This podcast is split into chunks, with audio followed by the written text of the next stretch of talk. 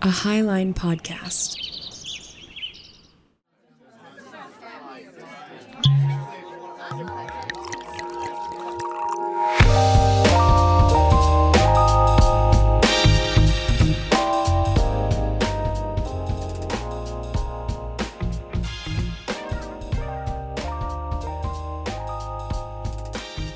Hello, welcome to the Whiskey Bench. I'm Stephen Torna. I'm Cat Dwyer. We have a very exciting episode this evening. We are thrilled to have our first official proper guest on the Whiskey Bench, Todd Myers. Todd is the director of the Center for Environment at the Washington Policy Center and author of the forthcoming book, Time to Think Small: How Nimble Environmental Technologies Can Solve the Planet's Biggest Problems. Todd, honestly, it is so good to have you on. We're excited to have this conversation. For a long time on Twitter and everything like that, we've been aware of what you've been doing, and we've listened to your TED Talks and all of that, and you're doing some really interesting, cool stuff. So we obviously want to, this evening, dive into your book, get into a little bit of the nitty-gritty, talk policy, talk government. But first, we gotta discuss the cocktail this evening. You were kind enough to recommend the Bee's Knees, which is a great classic cocktail. It's from like the 1920s, Prohibition era. It comes out of Paris. Pretty simple, delicious. 2 ounces of gin, 3/4 an ounce of lemon juice, and 3/4 of an ounce of honey syrup. Shake it up, garnish it with a lemon twist, or in Todd's case, beautiful honeycombs from his very own beehive. So I think that can get us right into the first question I have for you. You're a beekeeper. Yeah. What ignited this passion in you? I actually, I have about 5 hives, just not very many. I'm just a hobbyist, but I have a couple of them on a farm and then 3 of them on my property here. And I've been doing it for about 9 years. So not too long, but long enough. And the reason I got interested is my sister, who lives in Michigan, worked on a flower farm and they had hives, and she would occasionally help them out, and she would tell me how cool they were. And frankly, I got tired of my sister telling me how awesome it was. So I decided to start doing it. So the easy answer of why I got into beekeeping is sibling rivalry. But I do like it. I mean, it's, the honey is great, but that's not why I do it. I just think that they're fascinating, and I always learn something from them, and beehives and bees are so interesting. And they are, so I used them as a metaphor in my book, which we'll talk about, but that's why I do it. And, people think I'm a little odd for having a hobby that, requires me to get stung about 10 times a year. Nonetheless, I really enjoy it. Well, that seems, I don't know, if someone asked me with 5 hives, how many times you would get stung in a year, I would have probably guessed more than 10. So right. I don't know. That doesn't seem bad. And maybe that's a bit of a misunderstanding with bees. Is it correct? Well, I mean, they're pretty gentle creatures. Yeah, it's remarkable. So I had my neighbors come over because they're really interested in the bees. And so I had them come over. And often I will open up the hives without gloves, because if it's a sunny day and the bees are busy, they don't, as long as you're not shaking them up, they don't really care about you. They got work to do. And so I often won't use smoke. I won't use gloves. I always put a veil on because, it only takes one bee to be unhappy, and getting stung in the face is not fun. Right. But if you get stung in the hand, it's okay. But I would say pretty rarely do I get stung, even when I don't wear gloves and those sorts of things, because people don't realize that if you know what you're doing and you sort of have a sense of the bees, they're not going to bother you if you don't bother them. Right on. That's great. Beautiful. It's exciting. I've known quite a few people now that have gotten into it, and they've only spoke great things about it. And they're always like, you should just try, come check out what we're doing. And if you want, it's, we'll help you set up a hive. And so maybe someday that would be a phenomenal, experiment to be a part of. So it's really easy. I mean, they lived for a very long time without us. So right, exactly. If you don't want to do much, and if you want to keep bees, they'll pretty much take care of themselves. So it's pretty easy. That's so good to hear. So want to dive into just a few more background questions before we get into the nitty gritty. Right now you're in the Washington area. It's beautiful. It's an amazing state. I mean, the coast is incredible, all of this, but have you always lived there? Where did you grow up? So I grew up when I was very young. We lived in the San Francisco Bay Area, but then we moved up to Washington State, to Redmond. And when I grew up in Redmond, there were farms and forests and all sorts of things. By the time I ran cross country in high school, and we would run on trails and forests and things like that. And by the time I was a senior, all of that was Microsoft. So, oh wow, that's where I grew up. Times have changed. Yeah, it was a lot of change very quickly. But yeah, so I've lived in Washington State basically all my life. I lived in the Seattle area. We moved and we kind of live in the mountains now, which is great. I love it. We see deer basically every day. There's a herd of about 20 elk that passed through our yard the other day. And lovely. So, you know, I liked living in the Seattle area and doing those sorts of things, but working in the environment and wanting to have bees on my own property, decided it was good to get closer to nature. Well, wonderful. So it sounds like your whole life you've been at least somewhat connected with nature. I mean, being a runner, running and seeing a lot of terrain, and then obviously enjoying the mountains and where you live now. I'm sure this all led into it, but what really drew you to pursue environmental policy like you do now? So I actually ran political campaigns. And so I ran a campaign in 2000. Washington State, we elect a position called Commissioner of Public Lands, who manages millions of acres of state lands. And so I ran that campaign and we won. And so the new commissioner took me down to Olympia, and I frankly didn't know a lot about environmental policy when I went. I knew how to run campaigns. So I went to work for the State Department of Natural Resources, and I spent a year walking around in forests with foresters and biologists and others. And I remember about, I don't know, toward the end of my first year there, I sort of stopped and talked to a forester and said, you know, the things you tell me, I don't ever hear in the public. I don't hear in the press. I don't hear politicians say them. I mean, what you're telling me is really interesting stuff about managing forests and ecosystems and all this sort of stuff. And he goes, oh, yeah, no.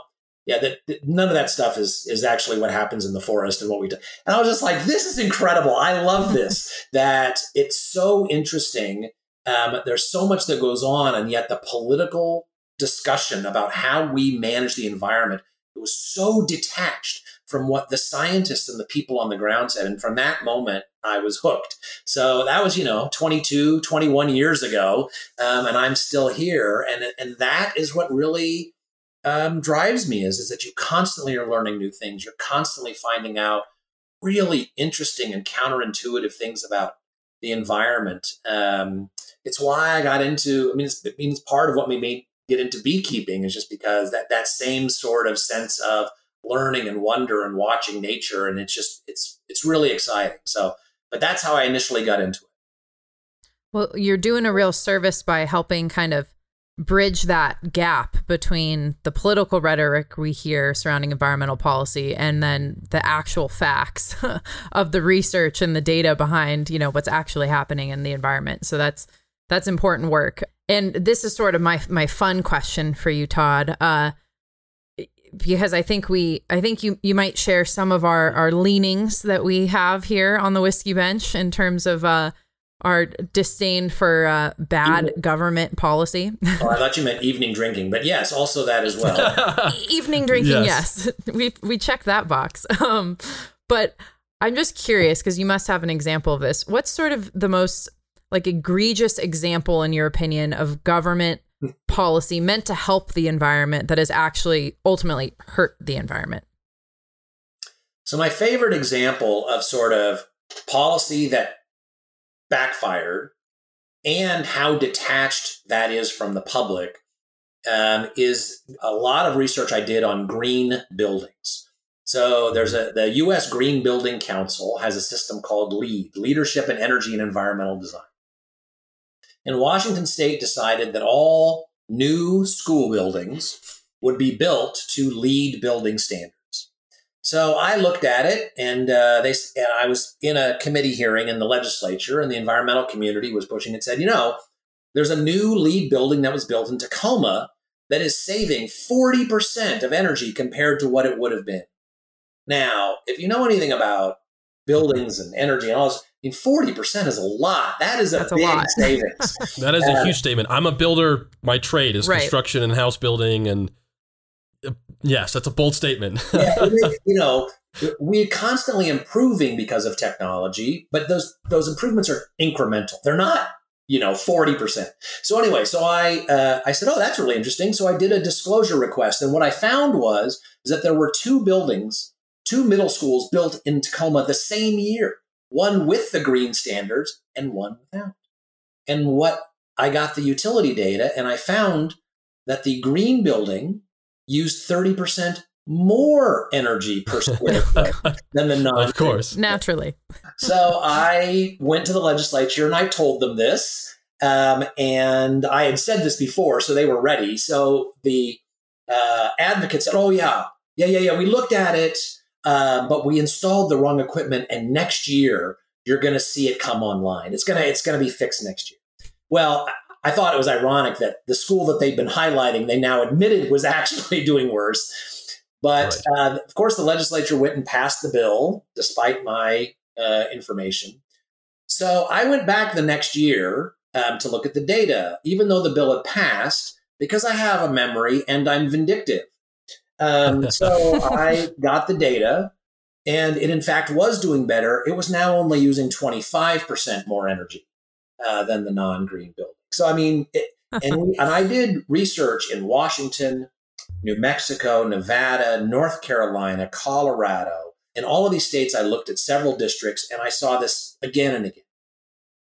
But the most interesting sort of story was in Spokane, where I found this. And a reporter called me, the education reporter for the Spokesman Review called me and said, this is really interesting. Tell me about this. And so I told him, and he did a story. He took the interview, and then he calls me back about half an hour later. And he says, I have a real problem, Todd. I called the Spokane School District to ask them what they thought, and they said they've never heard of you. You have never you never requested the data, and that your numbers are all made up. Where did you get your numbers? And to show you how long ago this was, I said, okay, I will fax you over what the school district faxed me. So back, for those who don't remember, when you faxed something, you would put a cover sheet on to say, here's what's about to follow. Here's how many pages and other things like that. So I included that, and I faxed it to the reporter. And the reporter called me back almost immediately and said, you're not going to believe this. The person who told me he has never heard of you is the one who signed the cover sheet. For Christ's sakes. Right, yes. So the punchline of that, though, is that when the story came out, the reporter didn't mention the fact that the school district had lied, had said that these numbers were wrong.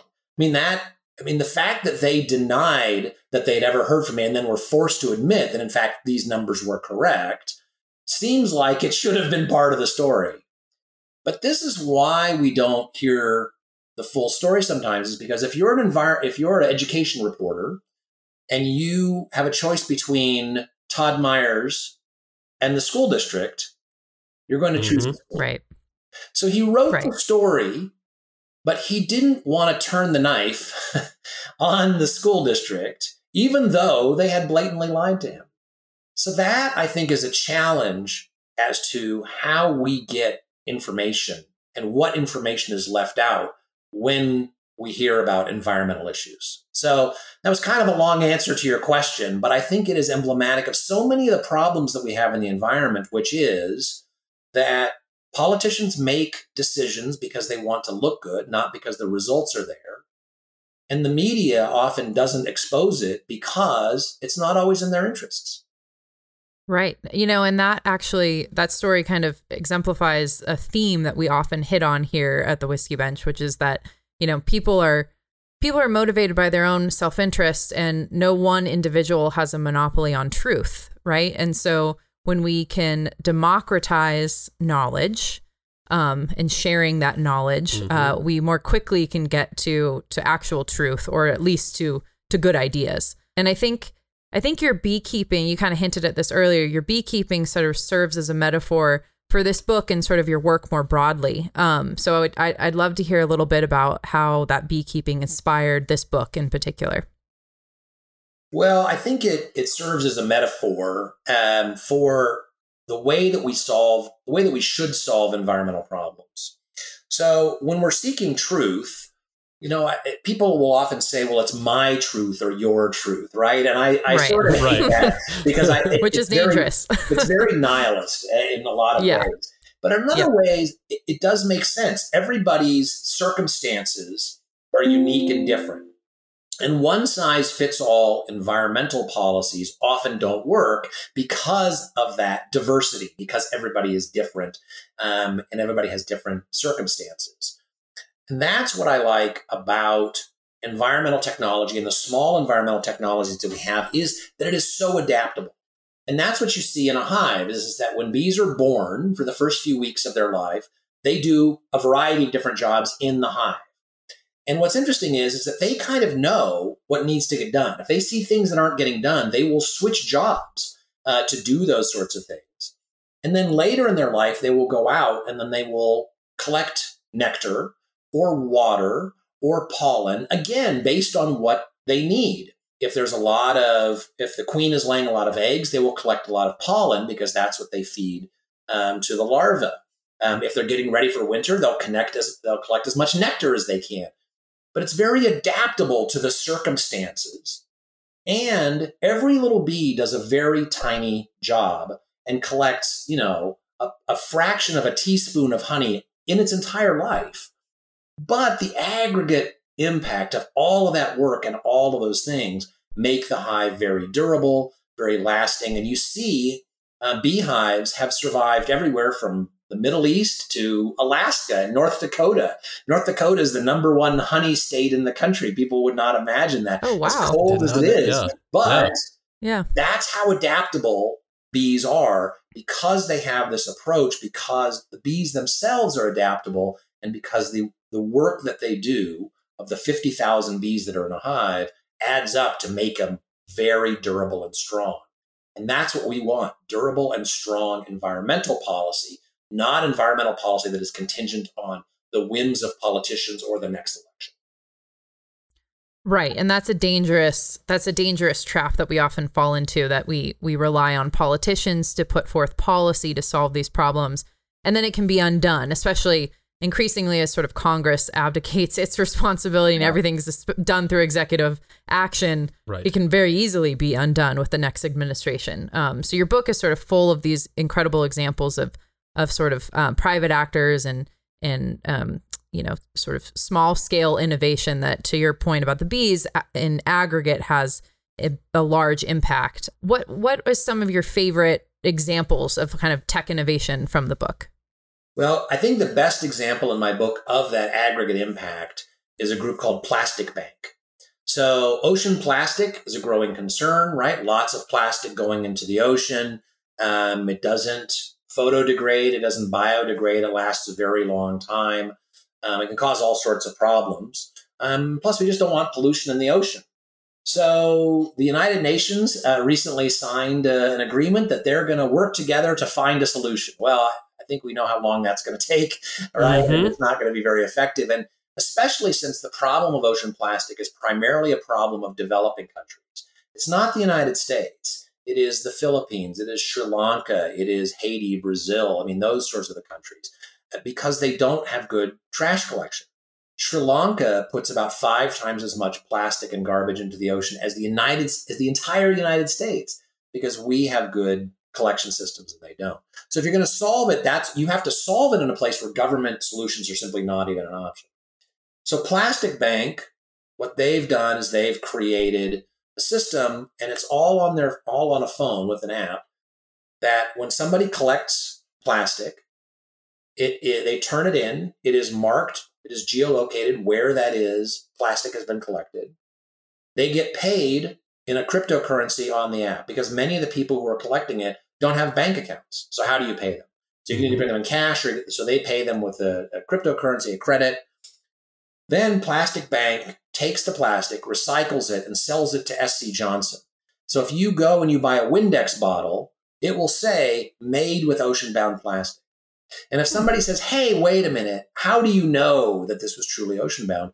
They can actually go to a dashboard online, and I've been to it, where you can see where all of the plastic was collected and actually prove here's where it came from. And you know, it likely would have washed into the ocean. And I just think that's amazing.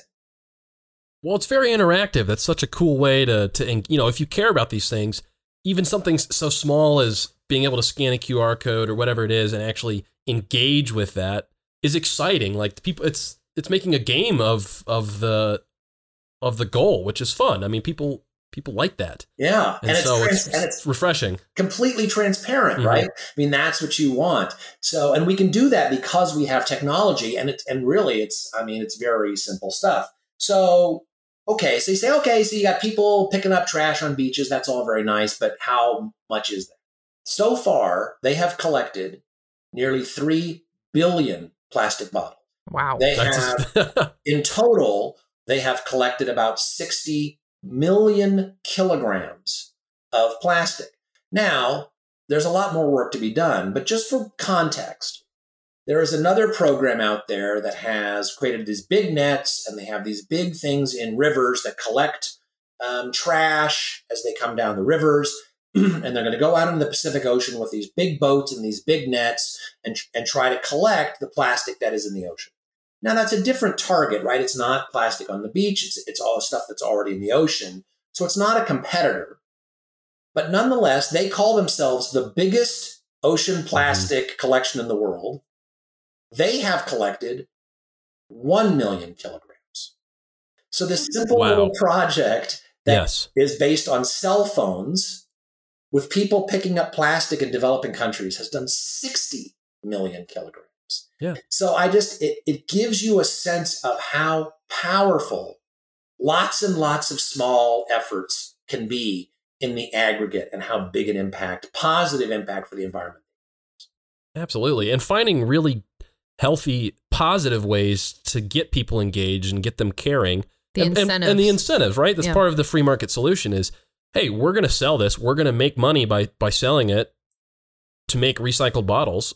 Why not kick that back to the people and give them an incentive to pick up trash? I mean, you know, one of the things that we always say here on the Whiskey Bench is that, you know, environmental or caring about environmental policy and environmental, you know, taking care of the environment in general is a luxury of being a developed country. Right. You know, that's something that comes with time. Like, it is a luxury to think about these things and care about these things. So finding ways to kind of gently encourage that idea in developing countries is just brilliant. Well, and what's even better is that a lot of these, you know, if something's not economically sustainable, it's probably not environmentally sustainable.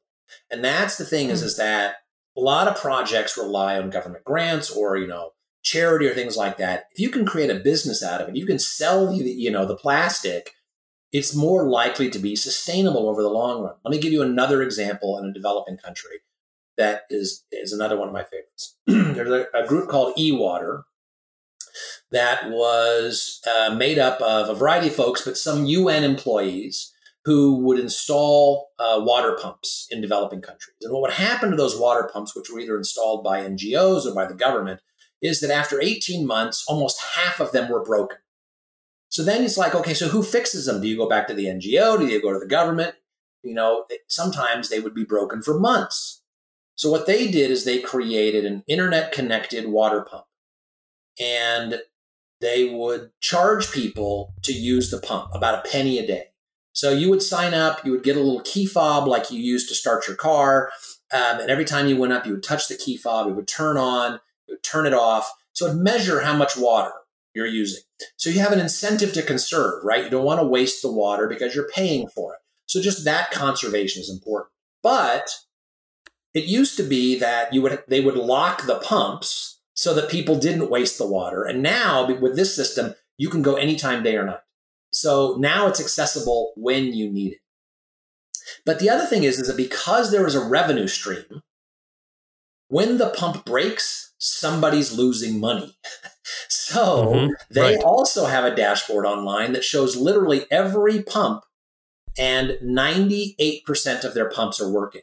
Because when a pump breaks, somebody in the area goes and immediately fixes it so that they don't lose money. And so the time to fix a pump went from 3 months to a day. That's amazing. Wow. Right. Yeah. And it's great for the people who need the water. It's great for women because they were the ones who were hiking to the river, which the United Nations says that a kilometer, that if you go to a kilometer away, that's accessible. Well, if you carry water a kilometer, that's a long way. Water's heavy. Yeah. And the other issue is that if the water is unclean, or you don't know if the water is clean, then what you do is that you buy charcoal or you cut down trees to boil it. So cooking food and boiling water is one of the major causes of deforestation in Africa. So now you don't have to cut down those trees because you know your water from the well is clean. The other alternative they have is to buy plastic bags of water. Well, if you don't have access to water, you certainly don't have access to trash collection. So what happens to those plastic bags? They get thrown around.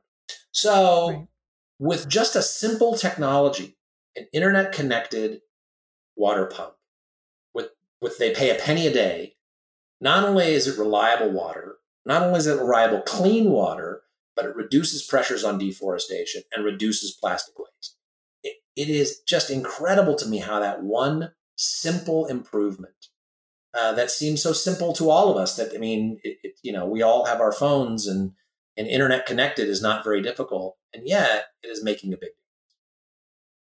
That is a great example, and that was actually one that I had highlighted. I think that's in chapter 3 of the book, and it's such a cool solution. And I don't know how much we want to get into this, but reading this example of the E-Water service was really great because you included a quote about how the NGOs said, at first they thought maybe they would distribute rights to water to someone in the community, and that tends to lead to, the eldest man having it, and it kind of get divvied up. And then they thought, well, maybe the solution is we should force them to include women. And I love the example because it kind of takes away the political hot topic of kind of pushing Western ideals on countries that really just need some good basic infrastructure like water. And instead of forcing, women to be included, which could cause, there's a whole chain of events that can happen with forcing a cultural change. Right, a cultural change. Right. Like, how do we find actually a helpful solution? And that's the, capitalistic approach of like, everyone has the understanding of like, hey, this is a valuable service, it's easy, and everyone gets included, and then you don't deal with, the bureaucracy within their own culture, with their hierarchies and all of this stuff. And I loved that example. Well, and what you're doing really is using that sort of market-based approach. You are empowering the women because now they can get the water easily. They have time to do other things. They can make money in other ways. And the story that was so great is that the woman who's the CEO of E-Water Services was, a UN employee, and she said that the NGOs realized, what's happening is that the men are controlling the pumps, and they're giving access to all of their buddies. So, and it's the women who really are bearing the burden of not having water. So then they said, you have to have half of the board who controls the water is women. And she said, I remember she told me, so I walked into one of these meetings and all the men were on chairs and all the women were on the floor. And it's like, so who's really in charge here, right? So you think that you're imposing your sort of idea of what should happen, of governance structures, of, it's equal, therefore it'll be equal. No, you can't do that. What you need to do is to give the women power about how they can have access to the water. That's what's meaningful, and that's what is, and that is what is equal, right? It's the workaround, the tangible benefit. Technology did that, which is incredible. Yes, yeah. So we've kind of, I guess, we've sort of talked around a little bit, sort of why these political solutions fail, but I'd love for you to expand on that a little bit. You know, sort of why do these political solutions fail, and why does the kind of status quo of political environmentalism not deliver sustainable, lasting outcomes to better the environment? Yeah.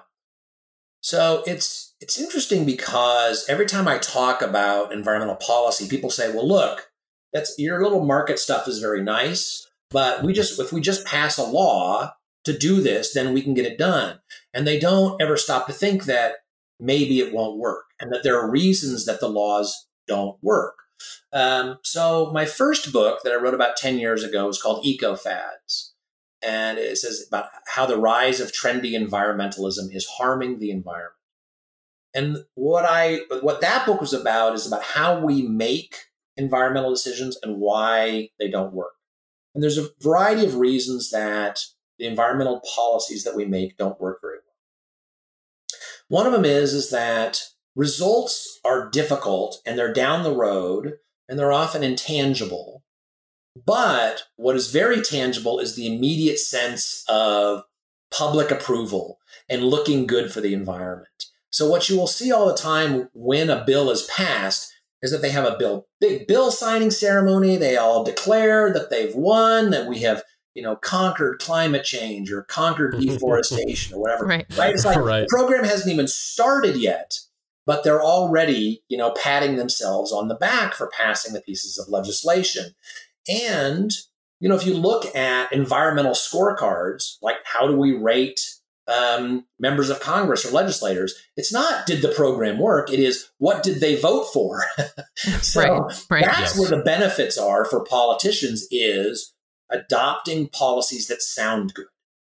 Policies. Yeah, they're always tied up into a beautiful little name, Yeah, that's right. The Inflation Reduction Act. Right. Yeah. Whether it's true or not, right? Right. Yep. So that's where the benefits are. And then you can put it in your direct mailer at your next election and get, have all the environmental groups, tell you what a leader you are on the environment. So the incentives are to do things that look good, even if they don't work. But the other thing is that even if you're sincere, let's say you're the most sincere politician ever and you truly want things to work, it's hard to know sometimes what is going to work and what's not if you're not an economist, if you're not a scientist, if you're not a biologist, right? This is not your area of expertise. And what you get are people coming to you and telling you very different stories. You don't know how to sort out the truth sometimes. But what you do know is, what will be popular? So when you're faced with two choices and you don't know what to do, the tiebreaker for many politicians is what sounds good and what will make my constituents happy. So I'll do that. So again, the incentives are not aligned with environmental success. They're aligned with, political popularity. So after I wrote that book, I thought for a long time about how do we solve this? How do we solve the misaligned incentives and the bad information? And then I started to notice that people were doing really cool things with technology where they were basically putting the power in the hands of individuals who had the incentives and who had the information themselves, like a smart thermostat. So you have a smart thermostat, you want to save electricity, you set it, it uses artificial intelligence to tell you, okay, here's when you should be using, I'll adjust your house temperature so that it's the temperature you want at times when it's either inexpensive or the least expensive way to do it.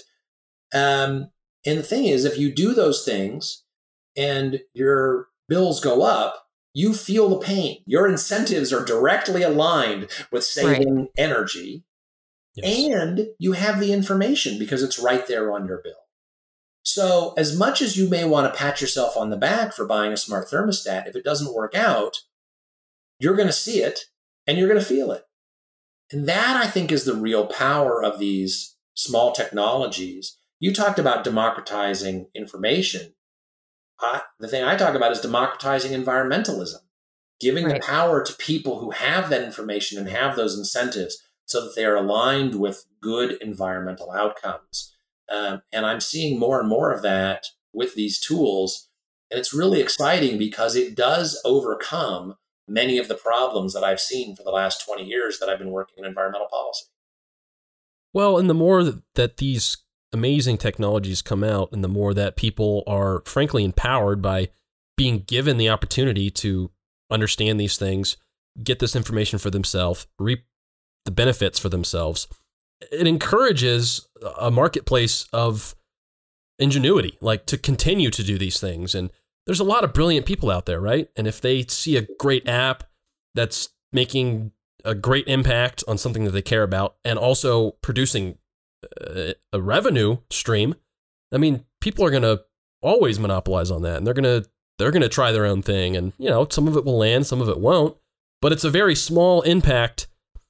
You know, if someone sees a need and develops an app and tries to make something happen, if it doesn't work out, that's a pretty small blunder, right? It's not like a massive $60 billion government spending program. It's, the costs are low. You know, relatively. It's unfortunate, you know, someone might lose a startup income, but it's like, it's such a small failure, and you can bounce back from that and you can try something different, right? There's flexibility. You can pivot in an instance, right? You don't have the bureaucracy. It's just, we love this. This is amazing. Yeah. But in many ways, you want failure. You want people to feel that failure, because that's how you learn. You know, that's how you learn. And you say, oh, this didn't work because it didn't do this. We need to do this. I interviewed folks from eBird, from the Cornell Lab of Ornithology. And initially they created eBird, which is an app now where people, where bird watchers can enter all the birds that they have seen. And they said, initially we created it as a web page because we thought, birders will want to give us this information for science. But they said, once we realized that we needed to make it attractive to the users and keep their life lists and do all these other things, it's like, that's when it took off. And when we put it on cell phones, it took off even more. But the key was making it work for the users and the consumers. And that's a very market-oriented thing, right? Where it's not just, hey, give me the information I need. It's like, look, how can I cater to your needs? And then you give me the information. iNaturalist, another great app that allows people to identify plants and insects and animals that they see, was the same way, where they basically just created an app that said, we'll use artificial intelligence to, so that you can identify what you see. They didn't have a plan for how they were going to use the data. But now the data, iNaturalist data set, is one of the most commonly used data set for researchers in the world because it is so robust. But again, they didn't start with, here's what we need. They started with, let's appeal to the market, let's appeal to people, and make it usable to them, and then we will get the data. That is fantastic, and that's where you see so many successes with that mindset. Yeah, and it's much more, to Torna's point, it's much more agile, right? Like being able to have that democratized knowledge, and being able to draw upon that societal wide information, you can make small moves and have small failures, which are a part of the learning process. But it's much easier to be, to sort of adapt to the new information you gather, than it is for a government bureaucracy to undo a $350 billion, spending package. Right. So, right. It and we have to have, and for these, especially for environmental issues, I mean, that's something that obviously is continually evolving. Being flexible and adaptable is sort of key. So like a sluggish bureaucracy really just isn't equipped to handle those kinds of issues. I can tell you a lot of government programs that have failed. I can't tell you any politician who has admitted those government programs failed. Right. Because their incentive is to say, oh, no, it worked great. So that's the problem is that if you disconnect the feedback, the accountability from the results, you're in trouble. By connecting people directly to environmental solutions, you attach accountability to the results.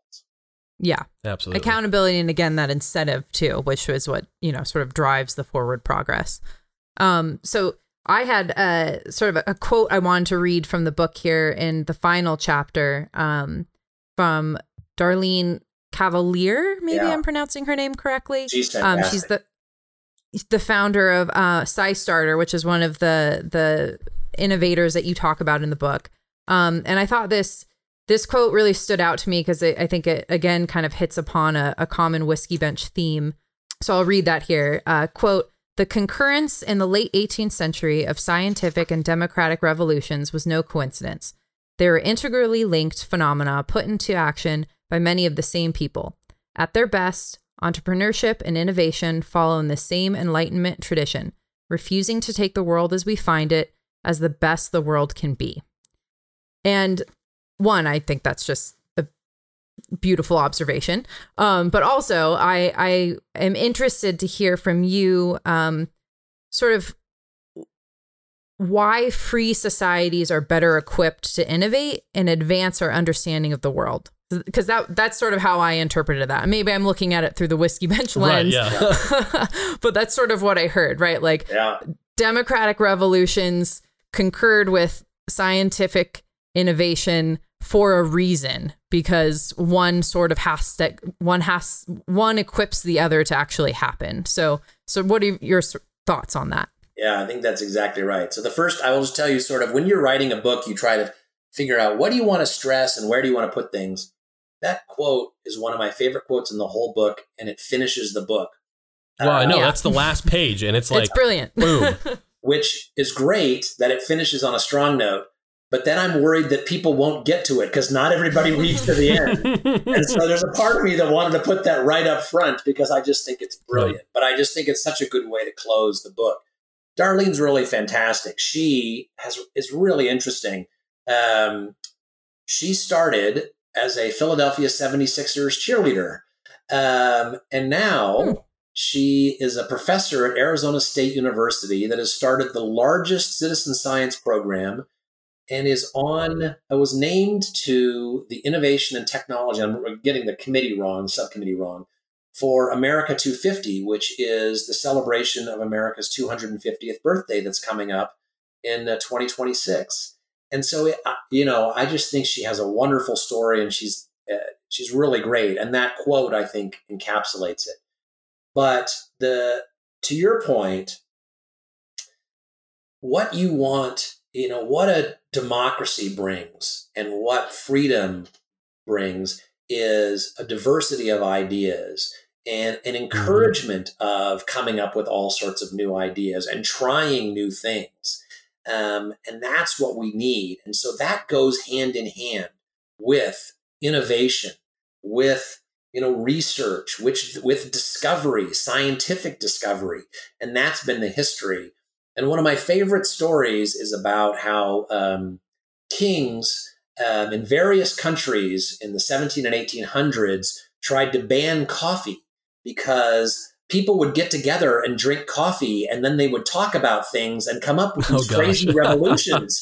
Right. And it just shows you the spirit of when people get together and talk about ideas and think new thoughts that are revolutionary. They come up with great ideas, and I just really like that spirit. And so that's really captured in that quote. And that is the spirit I think that we need to have when we're trying to tackle these big environmental problems. This innovative and hopeful spirit, rather than the gloom and doom that you hear all the time. Well, it's true, and part of this is, in this pursuit is being, fearlessly honest, right? Not being afraid to say what needs to be said and pushing back on certain narratives, right? Like, politicians not being willing to admit their mistakes and things like that. It takes a culture of people that are willing to say, it doesn't matter what the science is saying, because sometimes the science is the politicians, right? And the capital S science. Exactly, right? And it's like, no, this is bad. We need to push back and maybe get some flack for it, which I think this book is great at doing. I think your work and your writing is very honest, right? Hopefully you don't get flack, but yeah. But like you're willing to say some things that make people uncomfortable, right? Right. And it has to be said, and it's good. Yeah. Oh, I will get flack. I'm ready for that. But it's, you know, that's part of the discussion. Right. but yeah, you know, and the other thing is to the point on the science. I remember when I worked at the Washington State Department of Natural Resources, and we were dealing with forest protections for a little bird, marine bird called the marbled murrelet. And so I walked down the hall to a biologist, and she worked on the marbled murrelet, and she showed me this giant book that she had created about the marbled murrelet and how you survey for them, all these things. She had spent much of her career on it. And I said, all right, what do we do? How do we protect the marbled murrelet? And she said, well, what you need to do is to identify their habitat, protect that habitat, put it off limits to logging or any disturbance, and then you need to put a buffer around that habitat so that you don't make a mistake. And then in some cases, they even argued that we should put a buffer around the buffer. But I mean, it was like, here's how you deal with this, right? And she, you know, she was a scientist. This is what she studied. So then I walked down the hall to a forester, and I said, all right, how do we deal with the marbled murrelet? How do we deal with these forests? He says, look, forests are not static. They're dynamic. They change all the time, right? This is the natural pattern of fire and decay and other things like that. And if you just treat them as static, it's not good. So what you need to do you're going to do harvests. You need to mimic the natural disturbances and try to do things like that. We've taken fire out, and so we can replace it with harvest and other things like that. The forests need to be dynamic. You can't just start setting places aside as protected area. So that's not how the world works. Right. So I asked people, okay, so which of those, right? Both of those were scientists. One was a biologist, one was a forester, but they're both scientists. So what's the science? And the answer is they're both science. Both of them are giving me good science, but the science in both cases is also filtered through risk tolerance, right? The biologist has very low risk tolerance for impact of the bird, right? This is a bird. She studied her whole life. She does not want to kill birds. The forester has very low risk tolerance for doing things that harm forest ecosystems and the health of those forests. That plays in. Both of them are telling me science, good science, that is backed up. So when people say, oh, you need to follow the science, capital T, capital S, you know, there is no such thing. Decisions are informed by science, must be informed by science, but science does not make the decisions. Economics, incentives, cultural values, all sorts of things play a role in how we manage resources. And it's not just a scientific decision. Right. And this is a great example, again, in your book of, you know, being environmentalists, especially from, you know, the natural history side of it and animal species, having to have some very difficult conversations. One of the examples you give is salmon populations in Puget Sound, and the natural instinct being, oh, well, clearly it's humans that are doing it, you know, the oil, right? Oil spills. Yeah. And you point out very accurately that, okay, I mean, I guess that could happen, but like, you know, all of the data and trends say that that's actually probably not going to be the issue. And really, it's just probably overpopulation of seals. And then you have to have the uncomfortable conversation that people don't like of maybe we need to manage seal populations. If we care about the salmon, like it might happen. And it reminded me of a biology professor I had when I was doing my undergrad in biology. And, He was an environmentalist, and it was a conservation class. We were talking about various endangered species and how to distribute resources and how to tackle this. And I remember everyone was appalled, and me and my buddy ended up kind of chuckling. He's like, look at the red panda, for example. He's like, it's cute. It's charismatic. You know, it's got these, we love them. You know, the zoo in Billings, Montana has, you know, several red pandas. So everyone, you know, loves them.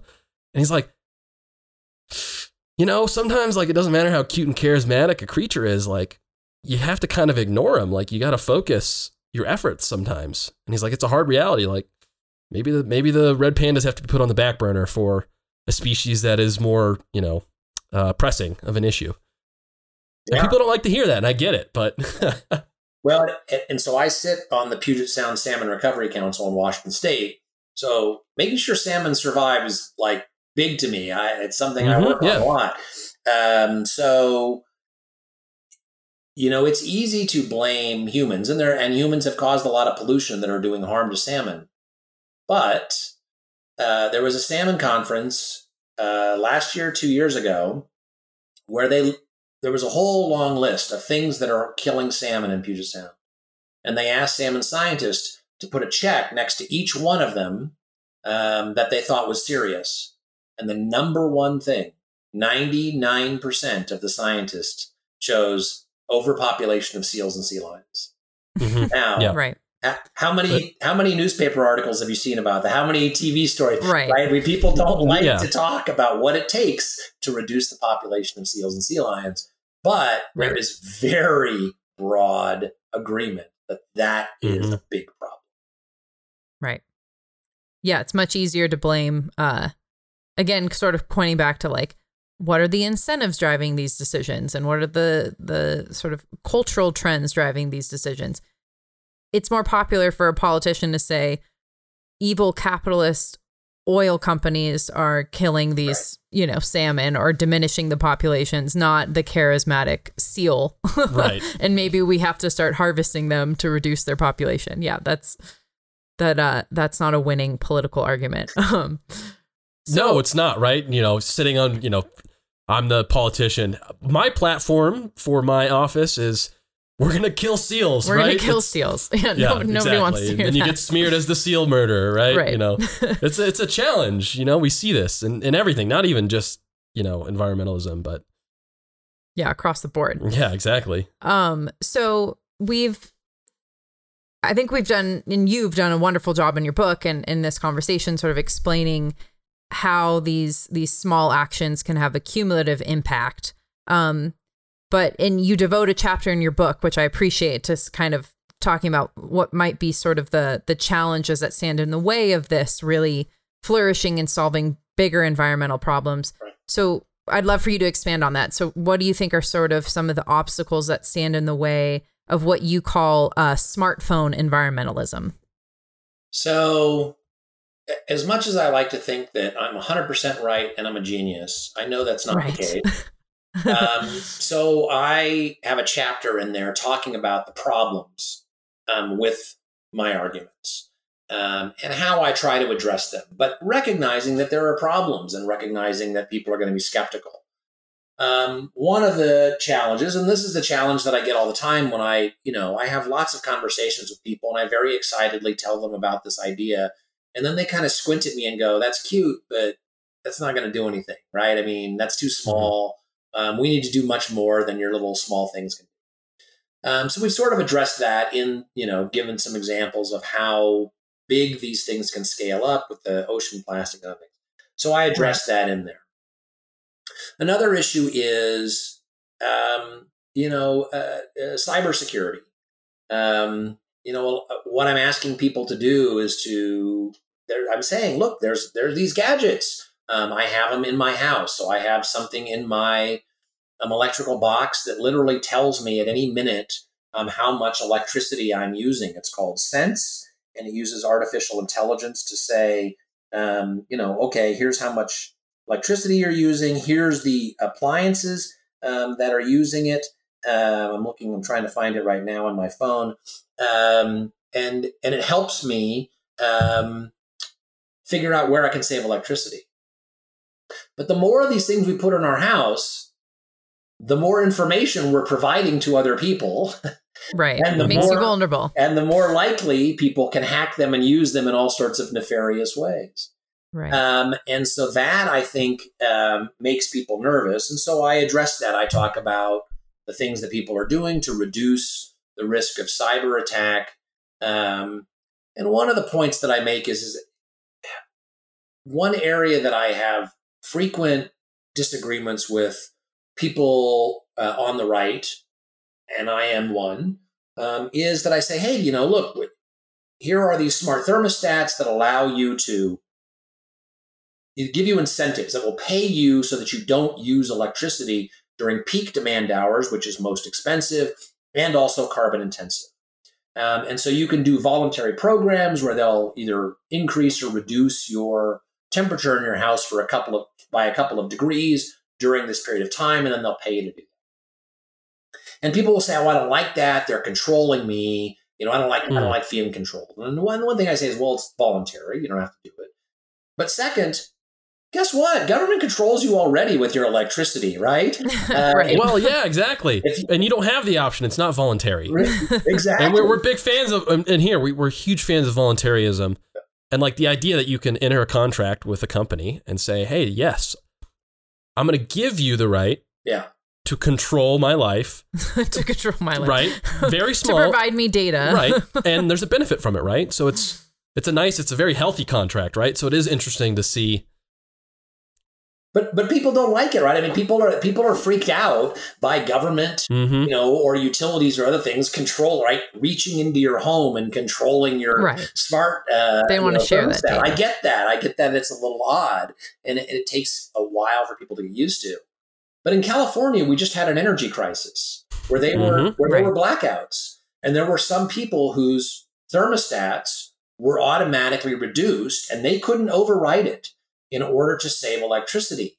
And they had signed up for it, and some of them had forgotten they signed up for it. They got mad, but they were getting paid to do that. But the alternative is there are blackouts. Yeah. So what would you rather? Would you rather be uncomfortable by a few degrees for a short period of time or have blackouts? So I think the sense that, well, I don't like the government reaching into my home and controlling my smart thermostat. While I understand it, the alternative is much worse. And at least with the voluntary program, you get some benefit. You get some payment for it. So, but I mean, I make these arguments to people and then they still kind of squint at me and go, yeah, I don't like it.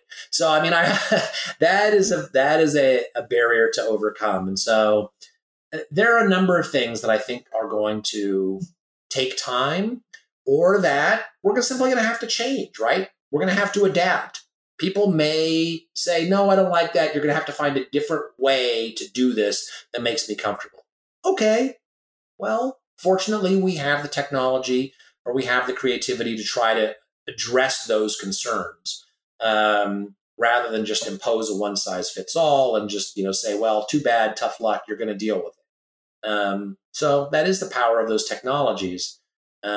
And sometimes when you can't make people feel comfortable, you know, to make it effective, you have to address their concerns. Yeah. And I think, I mean, those are good counterpoints you offer. And I think too, that we just increasingly are living in an interconnected world where we have lots of our personal information that's available electronically, and it can be hacked. And whether it's a thermostat or it's our banking information, that vulnerability is sort of built into our modern lifestyle, and it's kind of something we can't escape. So, well, and it goes back to what you were saying earlier, as far as collecting your science among disciplines and having that risk reward conversation and saying, hey, this is a great technology. There's a lot of good, but there is a risk associated with it. And, you know, there's risk and there's benefit, and you have to weigh it out for yourself. Yeah, there are always trade-offs. Just like anything, right? Yeah. Yeah, exactly. And that's the big, people have to realize there's always trade-offs. And again, it's always marketed as, oh, there is no trade-off. Yeah. Right. And you have to have that, you know, it's good to have these conversations, and this is why we're so happy to have you, is to encourage people to, you know, open up their mind a little bit and say, hey, you know what? There is no perfect solution for everything. And, you know, with data collection and these decentralized apps, it's such a beautiful thing, because you know, all around the world is diverse, but even within the United States, I mean, geopolitically, the country is incredible. There's so much diversity in the United States, just in ecosystems, and there's no way that a federal bureaucratic approach could ever be successful. I mean, even in my own state, Montana, or your state, Washington, like 50 miles down the road, the solution in that terrain is going to be different than what's right for Bozeman, Montana, you know, or Puget Sound versus maybe further south, you know, in Oregon, even very similar ecosystems. Yeah. Having localized solutions informed by local decision is typically always better than something that's kind of a blanket solution. Yeah. Well, we have so enjoyed reading your book and talking to you. And I think you're doing important work. Yes. You know, I obviously, you know me through PERC, and you know, we're champions of free market environmentalism, but there's still more work to be done to get people to know about free market environmentalism, to sort of wrap their heads around that concept. Yes. And I think it's really beautiful. Your book is very timely because we really have this incredible access to technology that obviously is unprecedented and sort of throughout human history. And it really equips us with a greater ability to have an impact than at any other point in history or, you know, sort of human existence. And I think that when you look at like the modern kind of the doomist popular environmental perspective, a lot of what they talk about is anti-human, and a lot of what they suggest as solutions really is about turning back the clock and sort of destroying civilization. I mean, yes. That's kind of a harsh way to put it, but that's kind of what it's about. It's about like degenerating civilization and like taking us backwards. And so I think your book has a very optimistic message that like we can capitalize on our wealth, we can capitalize on on technology, on our ability to innovate, and we can put it to good use. We can put markets to work for conservation, for the environment. And it doesn't have to be, we can break this perception that prosperity is what drives environmental degradation. No, in fact, prosperity is what can lead us to improve environmental quality. Yes. So I think there's a really beautiful message within your book. And I guess we should maybe wrap up with some fun questions for Todd. I just want to, before we move on to the fun. Yeah, sure, sure. Fun, yeah. But I want to say, look, PERC's work has been very inspirational to me. And so, you know, I'm sure you've talked about it, but, you know, for people who want to understand the alternatives, sort of a top-down approach, PERC is yes. fantastic. But what I see small technologies doing is taking the economics of people like Eleanor Ostrom, that, you know, PERC talks so much about, and the discussion that she has of people collaborating and working together to solve environmental problems. And sort of when she talks about it, you know, in her great books, it's a limited number, right? Because there's only so many people you can negotiate with. Well, now with small technology and connectivity, you can expand that.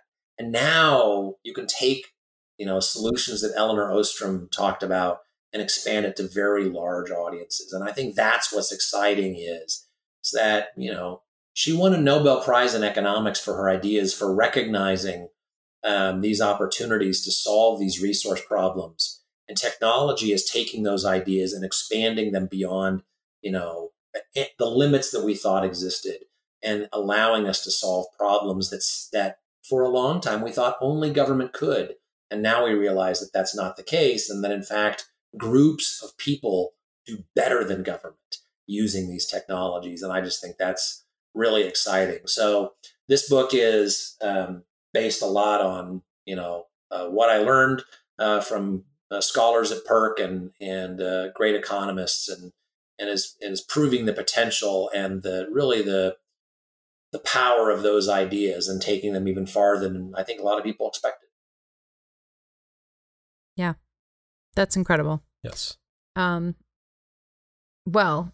Now fun. Well, yes, now fun. Actually, I kind of want to throw one more point out there. Yeah, just about, I mean, again, if you're okay with a little extra time this evening. Could go a little over. Yeah. But just something that we've been talking about, but, you know, that last point you just made kind of drew this to the top of mind, that, you know, Mises' knowledge problem, his point about Ludwig von Mises, the economist's point about why socialism fails, and that, you know, nobody has a monopoly on knowledge. Knowledge is dispersed throughout society. Therefore, central planners cannot possibly make efficient decisions about how to manage society because they don't have all of the knowledge. And the best way for that knowledge to be communicated is through market signals, through prices, through exchange, through voluntary action.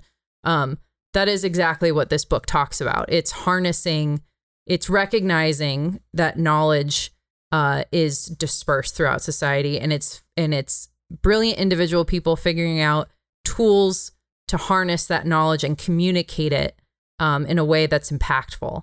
And that's just, well, it speaks to a Whiskey Bench theme that we talk about all the time. Absolutely. But it's, you know, it's simple and it's brilliant. Yes. And it's so hopeful, because the loudest narrative is the doom and gloom narrative of the world is going to end and we need to take these ridiculously dramatic steps or we're all doomed. And this is the beautiful counter to it of no, like it's these small, simple things compiled, you know, death by 1,000 cuts, but in the good sense, right? Like these little solutions are all adding up. And it's not the end of the world. There's great progress being made, right? Like, I think people don't get to see the side that this book illustrates of all of the great things happening, the things that we should be hearing about. And it's just chock full of just amazing examples. And as I've been reading it, I'm like, how did I never know about this? How haven't I learned about this? And I would say Cat and I are fairly connected and interested in this, right? And still, you point out these great things where I'm like, I want everyone to know about these. It's exciting, right? It gets me pumped up and hopeful, and I think we're reaching a point too. Just as at least in the West, I think we're reaching a point where we're oversaturated with the doom message, and I would hope people are starting to connect the dots that simply giving politicians more power and money doesn't actually result in anything tangible. There are no like real benefits to the environment, or, you know, these problems aren't actually solved. So I think, you know, I actually think your timing is great, Todd, with this book, because people are ready for a different message, I think. And it's time to sort of shift that perspective. And I think, again, people are getting sort of sick of the doomist message, and, they're ready for an optimistic message that has real tangible results, rather than simply constant headlines of, you know, the sky is falling and therefore we have to tax you more and go into, you know, build our debt. So there are better alternatives, which your book highlights beautifully. Well, writing the book was good for my mental health because, you know, I work in public policy. And it's a little rough.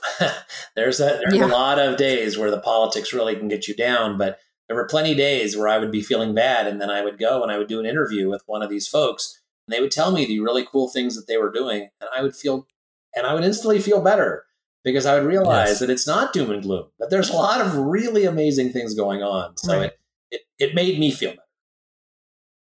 Fantastic. Beautiful. Well, we drank a Bee's Knees tonight per your request, which is a fabulous cocktail. And I think we're curious. Are you a cocktail guy? What's your favorite cocktail? What do you like to drink? I am. I work in politics. Right. Fair enough. I have a friend who's a campaign fundraiser, and she says, I don't trust anybody who doesn't drink. So,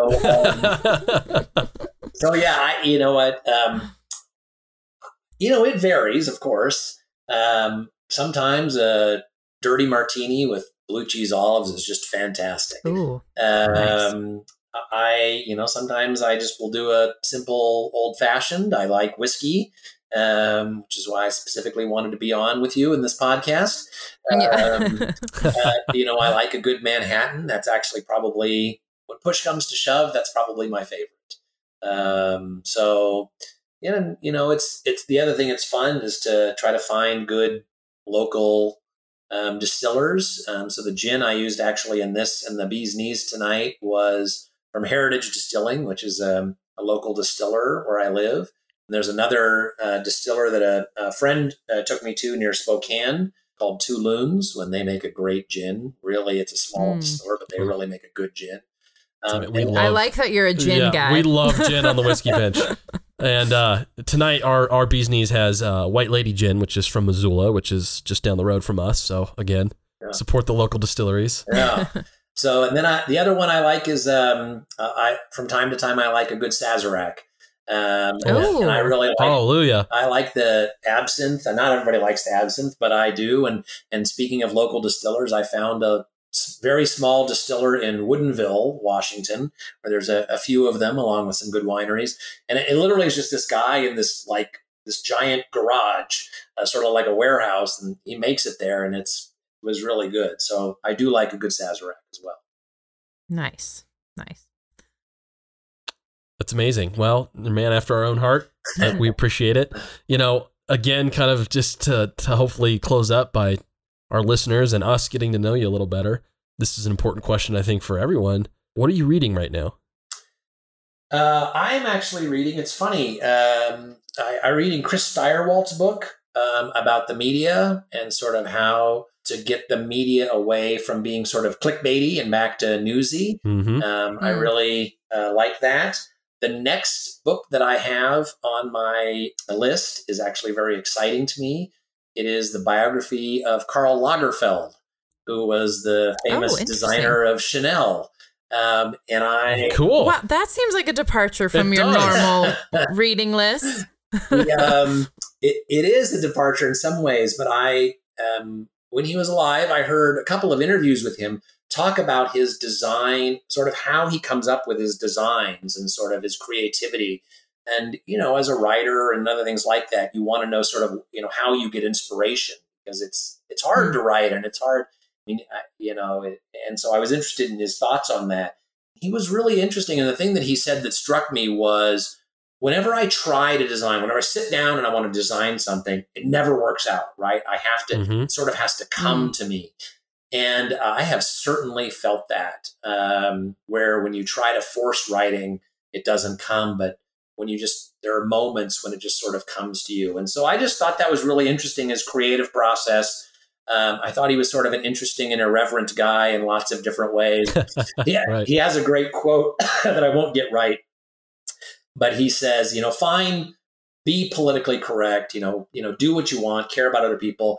But if everybody's politically correct, that is just the end of interesting discussions. He's like, it is so oppressive, and it's just the end of being interesting. And I just thought that was hilarious that he said that. It's just because it's true in so many ways. So I think he's very true. Absolutely, he's a super interesting guy. So I'm excited to read his biography.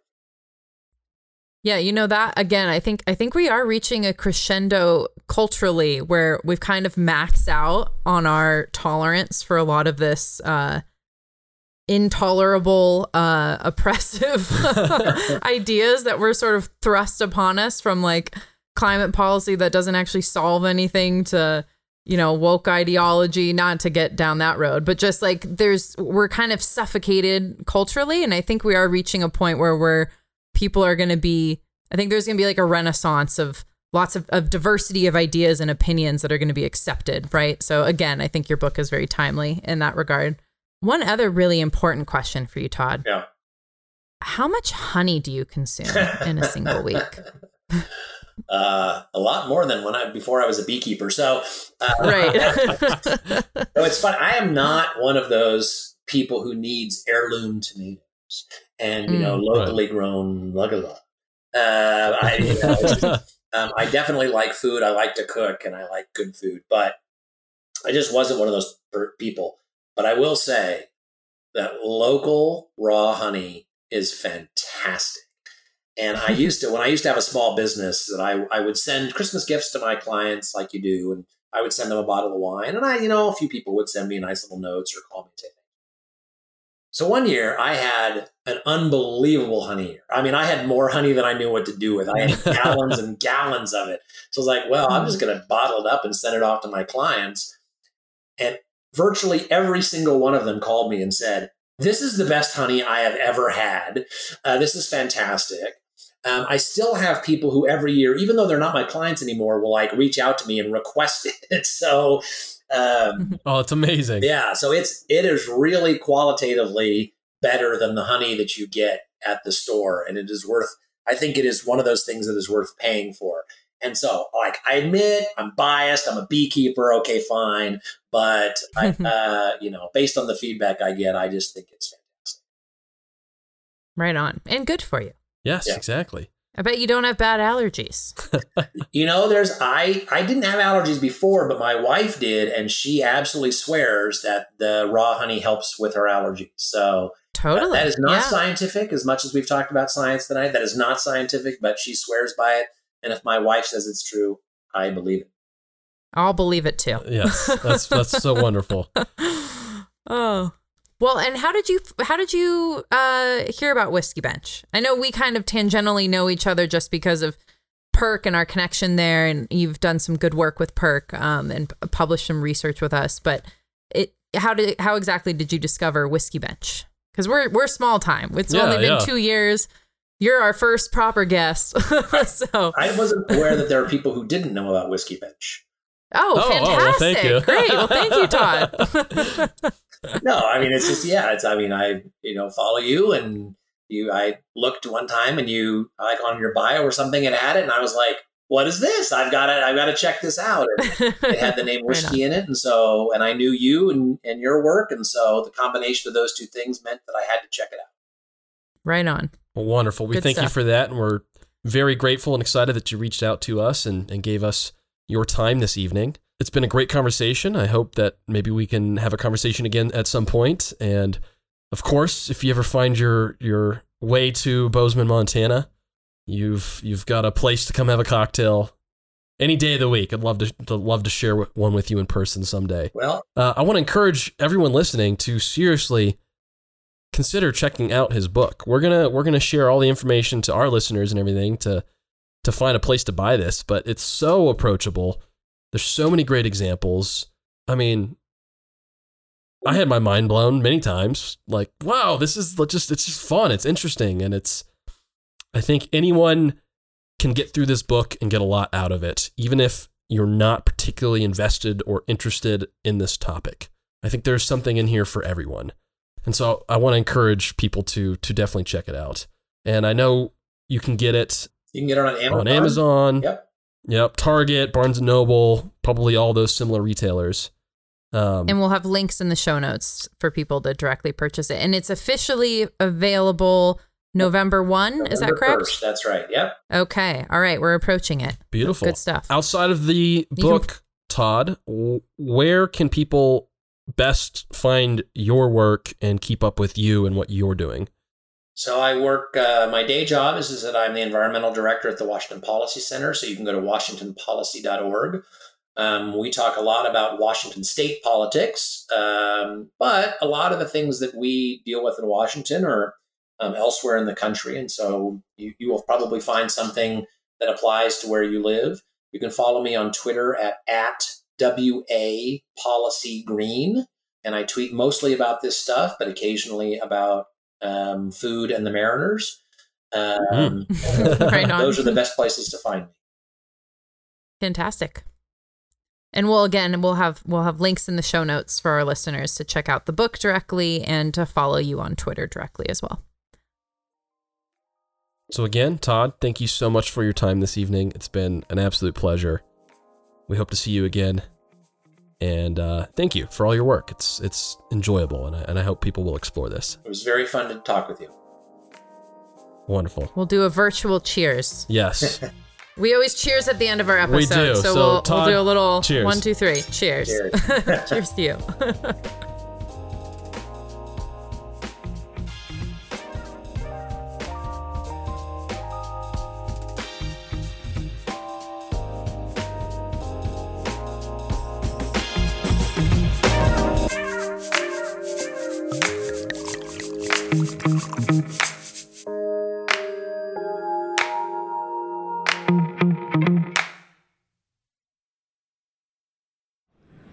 Highline Media Network.